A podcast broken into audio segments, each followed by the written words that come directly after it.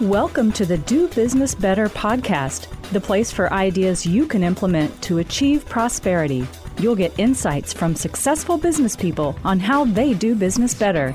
You'll glean tactics on creating a life and business by choice because we interview real business people who've done just that. Now, here's your host, Damian Mason. Well, hey there. Thanks for joining us on the Do Business Better podcast. Got a great one for you today because we're talking about beer. And I know you like beer. Well, you know what? Maybe you don't like beer, but you should like beer. And the guy I'm talking to loves beer. In fact, we've loved beer together a lot. His name is Brad Klopfenstein. He's one of my very good friends. We go to the Indy 500 together every year. We met in 1990 at Purdue University for crying out loud. And he is a budding beer entrepreneur who is resurrecting an old beer brand. Kind of a cool story. Thought it'd be fun because it's not just hobby, it's actually putting his money money where his mouth is, and he's going to have his own beer brand. So he's going to tell us a story about that, what he's learned so far, what he hopes can happen, where he sees this thing evolving. He's going to also give us a little bit of story of the history of beer. And you know what? There's a whole bunch of beers in the old days brewed by budding beer entrepreneurs. Then we got all macro beard, and then we got micro beard again. So anyway, we're going to talk a little bit about the history.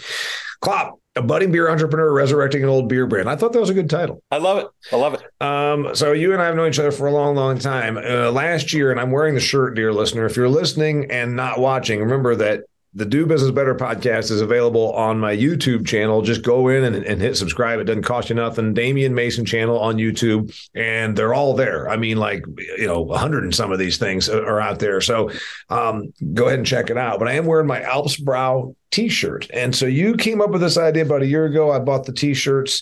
Tell me about uh, this venture, but more importantly, the Alpsbrau thing that kind of captivated you.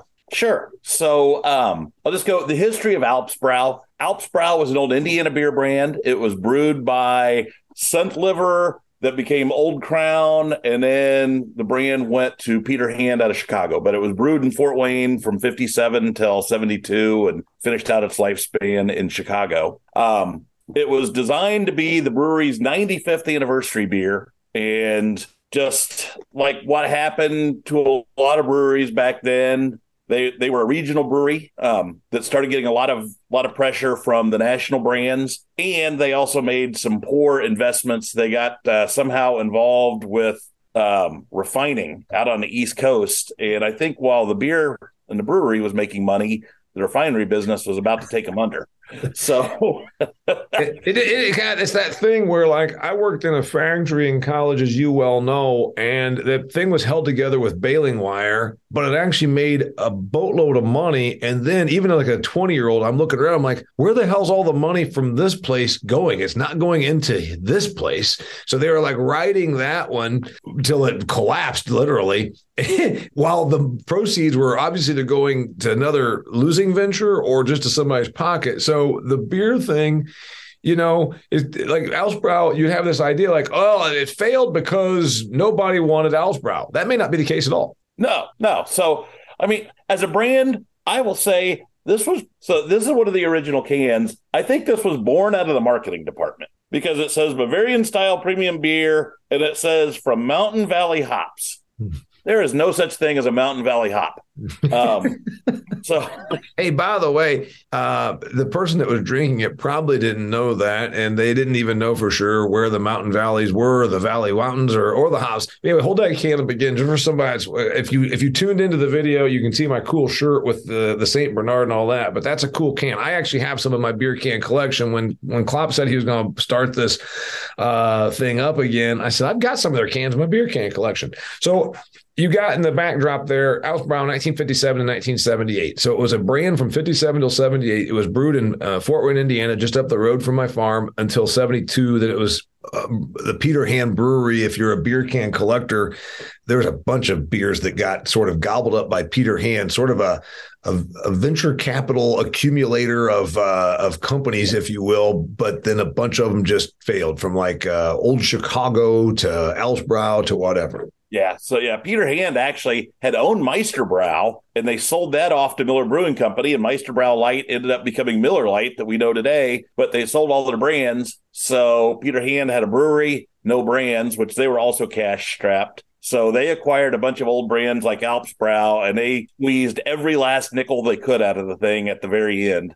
mm-hmm. and until they just couldn't. there was no more nickels to squeeze out of it. So, but it was fun. So, a couple years ago, just on a lark, it was over the Christmas holiday, and I had an afternoon with nothing going on, and I started cruising through the. Um, well, I was thinking about old Indiana beer brands. I'm like, I wonder who owns all these brands. And I started cruising through the uh, U.S. trademark office's website, and I started looking up who owns all these things. And suddenly, I ran across Alpsbrau and realized nobody owned that trademark.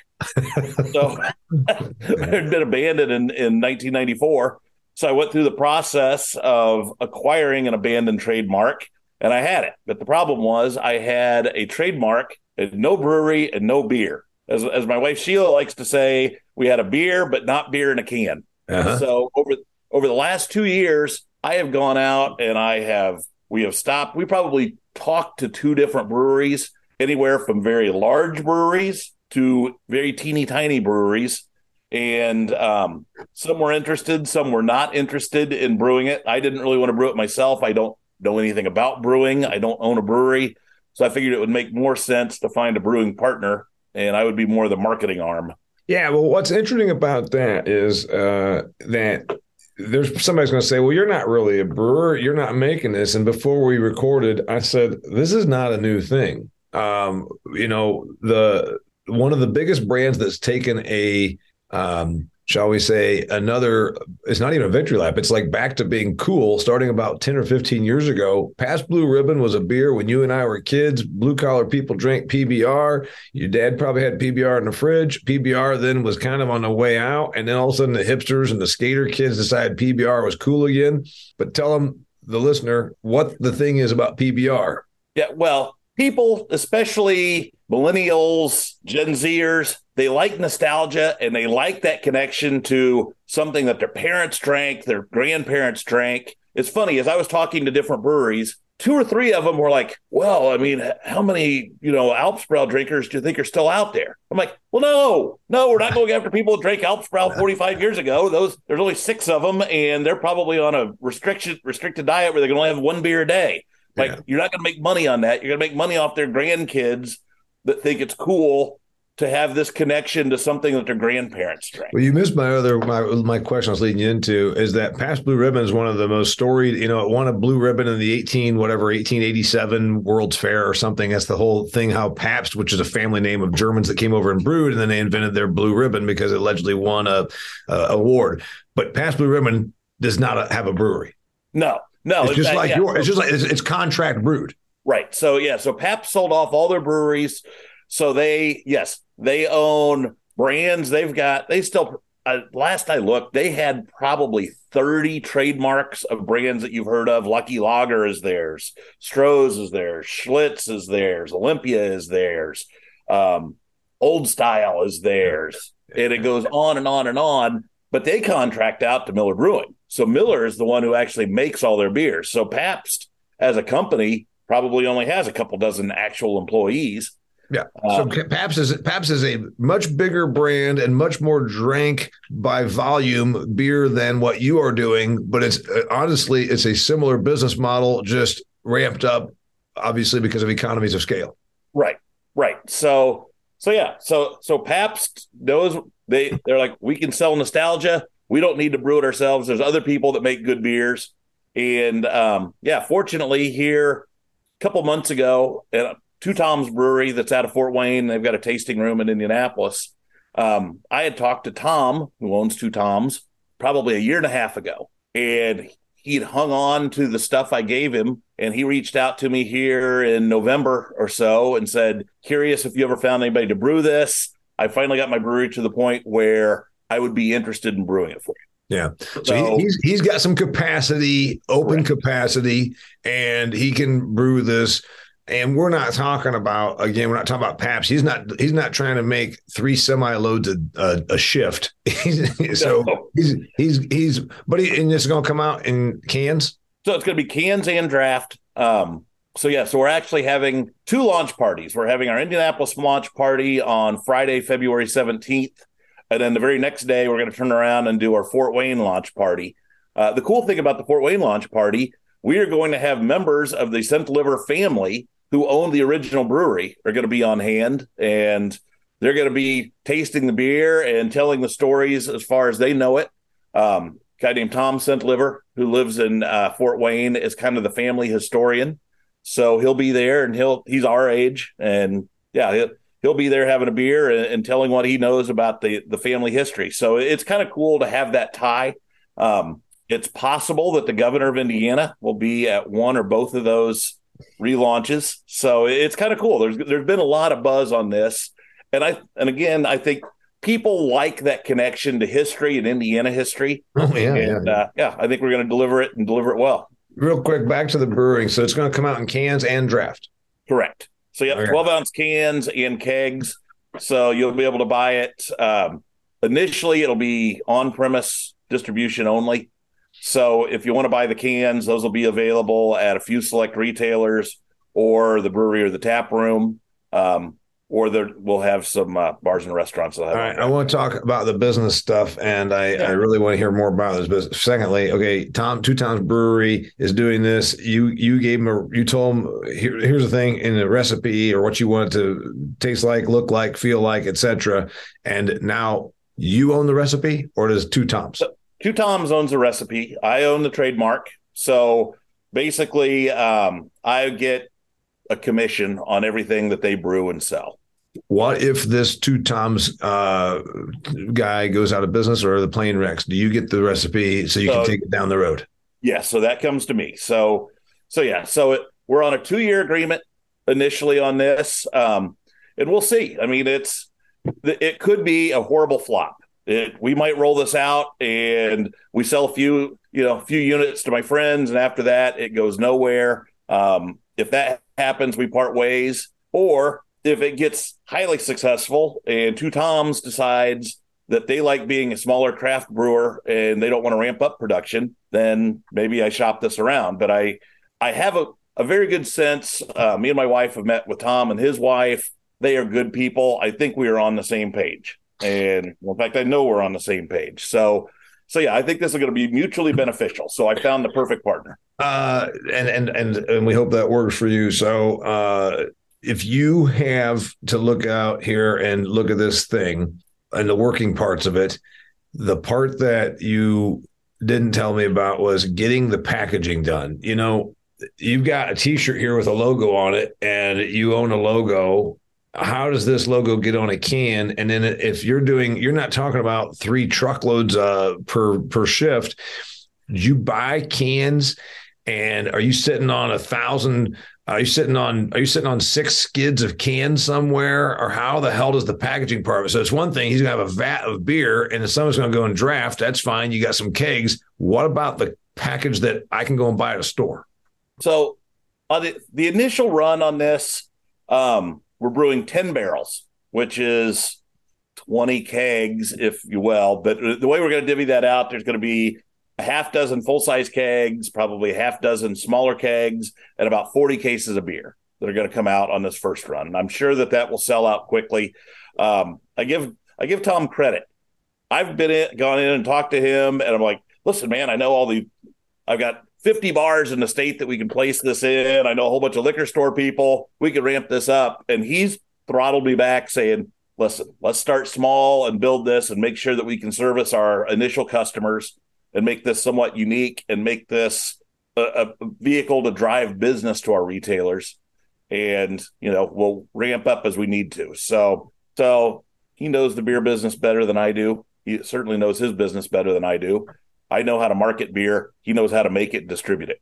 Okay, well then tell me about the packaging because if you're only going to have 40 cases of it, can you get you can't get uh, the the ball the ball company that uh, obviously Ball State's named after. They make cans. They're not going to make 40 cases worth of cans for you. How do you do small batch cans? I'm just curious. Yeah, so he's got he uses like two or three different suppliers and a year or so ago there was a can shortage and they've kind of worked through that. Yeah. So there's cans available on the market Tom stockpiles it and takes advantages of deals when he can. So um, in in his brewery, he's got several pallets worth of cans that are stacked there. Fortunately, on something like this, in the old days, these were you'd print on the can Yeah, it, printed, so, it printed big sheets of steel, and then yes. it went through and it got cut and then rolled. I know. Right. Uh, so yeah, you're so, not doing that. Right. So modern canning now, this comes in as just a blank aluminum can, and then it's stickers that get rolled on this. So, so he's, he's obviously got eight or ten other brands that he sells. So whatever's moving, he doesn't have to have dedicated cans for each brand. He could just run the cans through and then sticker them once they're ready to go. Awesome. So that makes the smaller scale thing more uh, attainable. So you've got stickers, or you you gave him the artwork, and he said, "I've got a company that does all this, and it's already in his possession." Yep. So he's got a company that he's used for labels. So I gave him an original can like this, as well as a flat flat can, so the sheet steel that had never been rolled, and then a lot of um, graphic art for it. He sent all that, that over to his people and they rolled out something that would be acceptable in today's universe because you have to have a barcode on there and you've got to have the you know the warning label that goes on there and you have yeah. to update who's you know who the seller is. So um, he has taken care of all that submitted it to the uh, indiana alcohol and tobacco commission that then approves the label and we go from there. Got it. Hey do do me a favor yeah, I think you bumped your table. Your your camera's been shaking a little bit. So, oh, yep, I am. I'm enthusiastic. I know. I appreciate your enthusiasm, but the viewer's going to get a headache and need to go and start drinking, which we encourage. All right. Um, um on the money thing. Um, yeah, right. Have a beer. I'm gonna have one with you here in a minute. On the money thing. Um, did he say, "Hey, I'll brew this stuff for you, but I'm going to have my ties, my machines tied up, my vats tied up, and uh, all that. You need to give me X amount of money in the short term because I mean, I, if I'm him, I don't want all my stuff tied up with some dude that I just met. Sure, I like you. I met you and your wife. We had dinner, but that don't mean that I want to uh, have my capacity tied up with no money. Did you have to put money? Did you have to give him some kind of guarantee? Uh, I did not. So Tom has taken a leap of faith on this that uh, that he can sell it. And again, I I think it helps that uh, I'm a, an enthusiastic marketer of this, and um, obviously, I've got enough contacts within the industry that it's going to sell initially. So I, I, think that that's fine, but I still I I understand. You know, uh, I, I, was an enthusiastic seller of my book over here, but you know what? The printer didn't just say, "Okay, well, you know what? Whenever you get around to it, give us some money." They said, "You give us some money now because we're tying up capacity space for you." Yeah. So, and actually, he he told me up front that he did not want a partner on this. So. So, and good for him. But yeah, he knows what he's doing. I mean, Tom is kind of a brewing savant. Okay. So, you know, like some a musician who can look at sheet music and know in their head what it's going to sound like. He is like that with beer recipes. He can look and see what the recipe is. He knows how it's going to taste before it's ever actually brewed. He he knows what he's doing.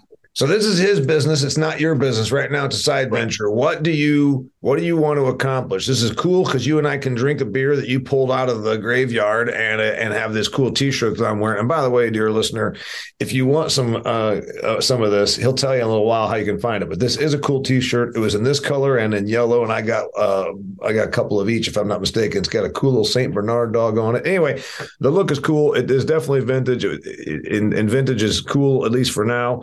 Um, what's this going to be? A side venture, a hobby, uh, a profit, a, a, a, side profit thing, uh, something that we just get together and bullshit around and talk about that, you know, all of our buddies say, Hey man, one of Klopp's beers. Or is it something that you think, no, this could end up being a business? So ultimately I want that. I want this to be a successful venture and I want this to be a moneymaker. Uh, you know, obviously in any startup scenario, your first year, if you can break even, you're doing well. Yeah. And um, I, I, hope to break even on this.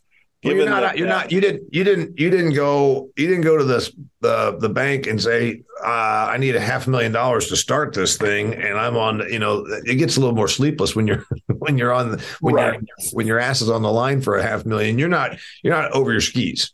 No, no, not at all. Not at all. So, so yeah. So we'll we'll see how this goes. I mean, it, two years from now, we might look at this and say, all right, this is it's time to scale it. We're doing great. We're at capacity with what we've got. It's time to expand capacity. And, you know, and we'll see where we go from there. Um, Tom might decide to do it all himself. He might decide that it's time to bring me more into this. Um, right now, I am just an enthusiastic supporter and the guy that holds the trademark. But uh, but it, it's a neat story, regardless. And I'm pretty excited to help bring back a little bit of Indiana history and brewing history. And I know that uh, you know it's possible that 18 months from now we'll say, well, that was that was fun, but there's just no legs here. Um, I don't think that's going to be the case, and I, I would like to think that you know two years from now, I don't think this was going to be a full time job for me, but it it will be more than a hobby. It will be certainly a, a side hustle that uh, that brings in some revenue. Well, and, and you can't really predict that. I always find it funny, and and you know you've probably heard me say this because we've been around for a long time. Uh, business plans, bankers love business plans, and I always say you need a business plan to borrow money. You don't need a business plan to make money. a banker wants you to have a business plan, and then they like to say things like, "Now let's talk about where things are going to be seven years from now." Oh, for God's sakes! Uber didn't exist seven years ago. I mean, it's just there's too much. There's just too much that can change. So you, I think looking forward seven years from now is probably silly, but we could look forward to six to twelve months from now. Six to twelve months from now, you want it to be, and you believe that it can be a saleable product that's growing some uh, growing some fan base and is paying its own way. Right. And it, yeah, I think it will. I mean, you know, it, there's the alcohol business is a big universe. Uh, beer sales are have been fairly flat, re- really, for the last ten years. Yeah. And even craft beer sales, while they've been growing for the last 20, 25 years, even their sales are starting to become flat. So it's not like we're just getting on a train where lots of people are making money. We have to carve out our own corner of that universe and come up with a good product and good marketing and make sure we're getting in front of consumers. Um, spirits are really the, the, the hot segment of the industry right now. And, and, and can, canned spirits with multiple things where it's like a canned cocktail with a dose of Red Bull and a shot of pomegranate. It's like, good God, man, that's too much for me. Well, and you ask, you know, where's this industry going? Pepsi, Coca Cola, they're any of the big soft drink makers are wanting to get into these ready to drink cocktails. Yep. And I think you're going to end up seeing a lot of big legislative fights because those companies already have their own distribution network. But the 21st Amendment says that it has to be a three tier distribution network and you have to have a dedicated beer wholesaler or liquor wholesaler. And I think blurring that line between what's a soft drink and what's alcohol and how do we handle these, um, yeah, the, the industry's up it's going to be a wild ride. Uh, by the way, the industry's up, but the beer industry is not. And that's what you just said. We're in a pretty flat beer market, flat to declining beer market. I'm told when I read something that I'm, I'm told I read that when we had uh, lockdowns, beer consumption uh, boosted up. Well, alcohol consumption in general boosted upwards during the whole lockdown. And like you said, there's can shortages and everything else. But uh, it's important to look at the fact that you're not going to rely on just uh, beer consumption and micros are are grow, go, growing by 50% each year because then it first off it'd be easy. Right. So beer per capita beer consumption peaked in 1980. Um, and it's been on it was on a pretty steady decline up until 8 or 10 years ago and just overall per capita alcohol consumption started to tick back up. A lot of that has been spirits in the last few years. Yeah. Um, but consumers now uh, the per capita has kind of leveled off but they're still spending money on alcohol. They're just they're drinking better than they were before. Mm-hmm. And so, you know, obviously craft beers typically tend to be 50% to 100% more than your standard domestic beer, but consumers are willing to pay for that. And I'm banking on the fact that they're willing to pay for a very good product and pay for nostalgia.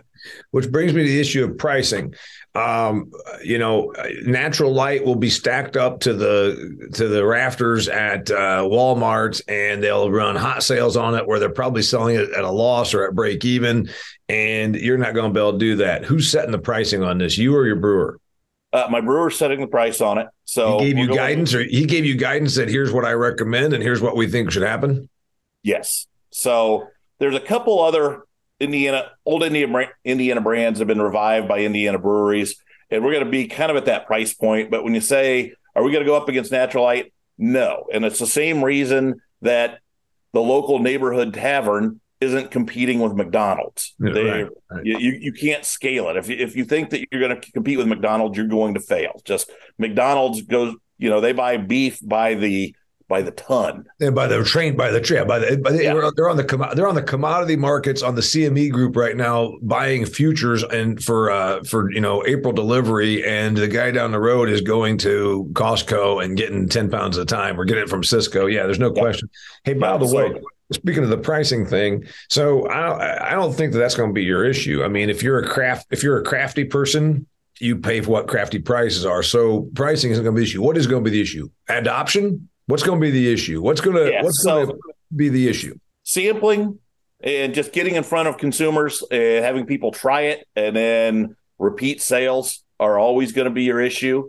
Um, making sure that we have a consistent supply line, at least to our retailers. And you know what? If it has to be that we can only supply a dozen retailers, but people are beating a path to their door, yeah. so be it. I mean, Coors Banquet, shoot, they sold more beer when they were only west of the Mississippi than they did once they went nationwide.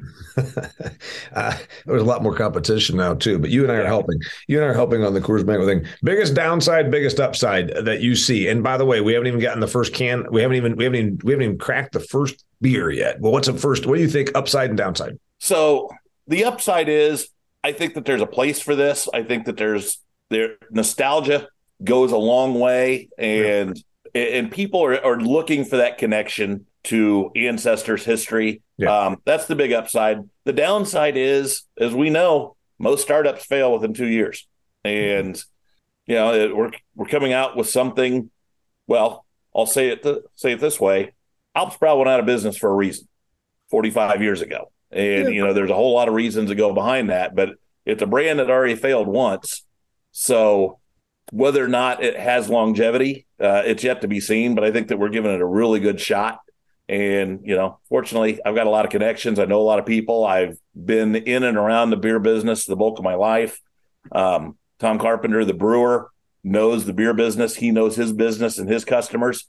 Um, I think we got a better shot than most. I like your point that you you you you began pitching this, and then some people that didn't get it said, "Well, Alpsbrau's been out of business '78.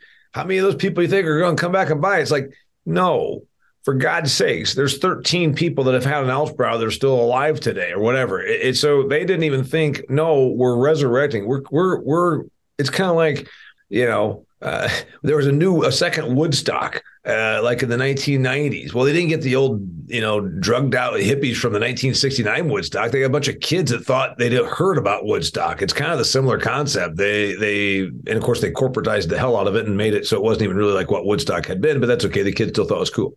Yeah. Now, it, Damian, it was funny when I was shopping this around. I approached Miller Brewing to see what they would want. I appo- uh, approached a decent sized regional brewer out of Pennsylvania just to see what they would be interested in. I also talked to some teeny tiny brewers from around Indiana, and it was interesting. The bigger ones were well, the biggest of the big ones, they just gave me a flat out no. Yeah, right. One in Pennsylvania said, Yes, we can do it but you've got to do 5,000 cases at a time, yeah. which then gave me sticker shock. Mm-hmm. I'm like, I don't want 5,000 cases of beer in my garage. Mm-hmm. Um, and then, but then conversely, I talked to a couple of these smaller brewers around Indiana and I said, here's all the people I know. Here's the distribution we can get. Here's how much I think we're going to sell. And suddenly their eyes got real big and they're like, yeah, we can't make that much beer. We're yeah. not ready to do this and so so I, I finally found that sweet spot where somebody that does their own canning has capacity, ability, yep. knows the business, and it is has a passion for for selling it. I mean, I, I did have a bigger Indiana brewer who was interested in doing it, but they immediately wanted to send it out as their budget beer. I'm like, nah, brands don't you don't start brands off as a budget beer; they end up as a budget. Yeah, they they they they, they go they go they go to what's the old thing in marketing? There's the star, the cash cow, or there's something, and then there's something that's like the turd. I don't know. I can't remember going back to my marketing classes. Yeah. Speaking of marketing, um, one of my things I wrote down here was. Uh, I've been at it for 29 years. You and I obviously have a lot of history, and we joke when we're having beers, and soon that'll be over in Alpsbrau about the early days you've seen me out here hustling uh, for 29 years. Have you learned? Is there anything that you say? This is one thing. If I have this beer going that I learned from Mason, is there or or any of your other kind of entrepreneurial, self-employed, small biz friends that you're like, there's a lesson to be had there, there on something. It's a fairly easy lesson. Most people don't adhere to it, and you're right. I mean. You know, some people say, "Oh my God, you were just cruising around on the internet and you found this and it fell into your lap. You're lucky." Like, no, I've worked my ass off for two years to try to get this to the point where we're going to have beer. You've got to be passionate about it, and you know it's so it. I I had the wherewithal and and the creativity to figure out where to go looking for something like this. And like I say, it's been two years of me putting my own money in it to refresh yeah. the logo and and going out and interviewing all these breweries and trying yeah. to find somebody that's interested in a right fit for you the same deal i mean when you started off it was a you were a part-timer entertainer and one day you said i think i can do this. And i mean it takes a lot of passion and a lot of belief in what you're doing to make it happen. Yeah it's it's there's the it's the work that nobody sees also because you're you're usually working behind the scenes a little more than people realize. From your perspective let's talk about branding. Um, i'm wearing one of your shirts uh, I think I got a couple for some of my buddies, and uh, Lori bought some of your magnets. That's cool. That's purchase product. But branding today versus you think when Alpsbrau went out of business in 1978. Back then, you had billboards, print, TV, radio.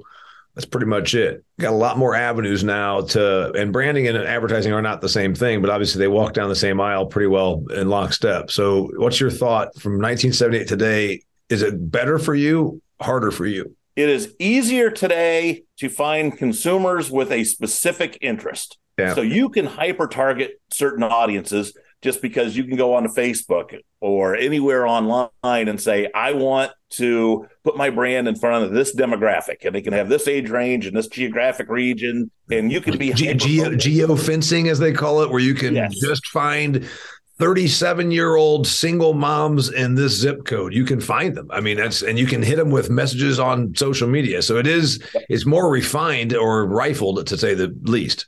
Right. So branding is good. I do think that there's a lot of craft brewers out there that get too cute. They get so elaborate on their packaging and the, the finer details that they no longer stand out on the shelf. If you go to the cooler yeah. and you look it's like I don't know who makes this beer. I don't know what the name of it is. Yeah. I have no idea why there's a robot on the label. And- By the way, it's kind of funny you should say that. There's the old thing about uh, they love brewing beer so much that they fall in love with their beer and they can't see from the eyes of their audience. And that's one of the things I know you've seen me always talk about is damn it, I might be on the stage, but I'm just a product. Let's get some perspective from the audience. And that's the thing i think what you're talking about. They stopped looking at their at their product from the eyes of their consumer. Right. So yeah from a consumer standpoint this the logo stands out. It's simple and it's nothing like what's being produced today. And i think that in and of itself makes it unique. So i mean heck they they knew what they were doing 70 years ago when they, first started creating this brand. And you're right. And so some craft brewers get cute, and I think they're trying to carve out a niche that might not exist. Sometimes all you need to do is make a good product and make it identifiable and easy for people to get to. Yeah, well, the, the microbrewers that love the they they think it's all about just the taste of the product, and if that was the case, who the hell would ever buy Mich Ultra? It has no taste. So, I mean, the the brewer has to also have the concept of the marketing, and so there's there's no question it's got to be product and promotion. I'm going to show you one of my favorite labels is this. By the way, if you're just listening, if you're just if you're just listening to this, I encourage you to go and check out the video on my YouTube channel. He's holding up a 500 ale made by Cook's. Cook's was an Indiana Indiana company, wasn't it? It was. So yeah, they were out of Evansville, and they've got they have a label that has an old 50s style roadster. Yeah, and a check and a checkered flag, and obviously uh, Brad Klopfenstein and I are big fans. Let's go ahead and close out with that. Uh, the venture. There's a lot of nostalgia. You love it. I love it. I can't wait to have an Alpsbrau. That's all cool. History of small beer brands. I just jotted down just the since you and I both have. Uh, I've got a picture, a map of my home state of Indiana here. I'm a, I'm an Indiana guy. Old Crown and Falstaff both out of Fort Wayne. In addition to Alpsbrau, they're no longer either of those being produced. Drewrys and Sterling out of Evansville Brewing Company. I'm thinking there was another one, maybe Red, White, and Blue to come out of there. Or there were several. So Drewrys was actually out of South Bend, and then ended up with Heileman and was was down in Evansville. Um, Sterling was out of Evansville. You had Champagne Velvet that was out of Terre Haute. Mm-hmm. And Upland Brewing out of Bloomington is now making um, Champagne Velvet and doing fairly well with it. Um, I know that there was a group that tried to resurrect Sterling and they failed. There's a group that tried to resurrect Drewrys and they failed. Um, Falstaff is still a brand owned by Pabst, but Pabst doesn't brew it right now. So, I mean, there, there's about as many successes as failures. However, on some of these old nostalgic brands, I've talked to some of the breweries around the country that have done this with local local brands from their area. For the ones that hit, it might not be the most interesting beer that the brewery makes, but it typically is their best seller. Mm-hmm. I like it. And not, not to forget uh, Dusseldorfer, which was a brand in like the early 1900s, then resurrected in the 1990s. You and I were the biggest fans of the Dusseldorfer from Indianapolis Brewing Company. It turns out we didn't know that we were the only customers that they had apparently too, because they they went out of business. Those guys also really like to drink their product. Yeah, well, somewhere between us drinking, being their only customers, and drinking a lot of it, and then apparently drinking more of it than us is what happened to the downfall of their thing. All right, if you want to learn more about this, this is a cool thing. It's a cool venture. We're going to keep up with with this. And um, in two years, uh, Brad Klopfenstein is going to come back and tell us about his venture, and uh, maybe he'll be swimming. He'll be swimming in Alpsbrau profits, or he'll say, "Ah, you know what? It was a neat run." But I think either way, it's a cool story. Yep. If you want to learn more, dear listener, about this product, um, how do they find out more about this? So um, there's actually two websites. Just given that I've got a, a partner, uh, twotomsbrewing.com is that two a numeral or two with TWO? It's, it's the number two, Tom's brewing.com or alpsbrau.com will get you one takes you to the brewery, one to, one takes you to the brand, but they ultimately will funnel back and forth between each other, kind of the same. And, and, if you're listening right now as you're driving down the road and you're saying, "Man, I love this idea," and I, I am I'm, I'm going to get home and I, I want me an Alpsbrau. It's Alps like the mountains in Europe, and it's Brau B R A U dot com. His name is Brad Klopfenstein. You can find him probably through me on any social media, certainly Facebook, and. um uh, in about another well February of 2023, there's going to be Alpsbrau out there, and uh, you can drink it. I'm excited for it. Damian, I'm thanks very much for having me on today. Till next time, this is his name's Brad Klopfenstein, the Products and My name is Damian Mason, and this is the Do Business Better podcast. If you enjoyed this episode of Do Business Better, please share it. And be sure to connect with Damian on LinkedIn, like his Facebook fan page, and follow him on Instagram and Twitter. For speaking inquiries or to purchase Damian's books, Food Fear and Do Business Better, go to damianmason.com. Know someone who'd make a great guest? Send us a message. We're always looking for compelling stories and business lessons our listeners can benefit from. Thank you.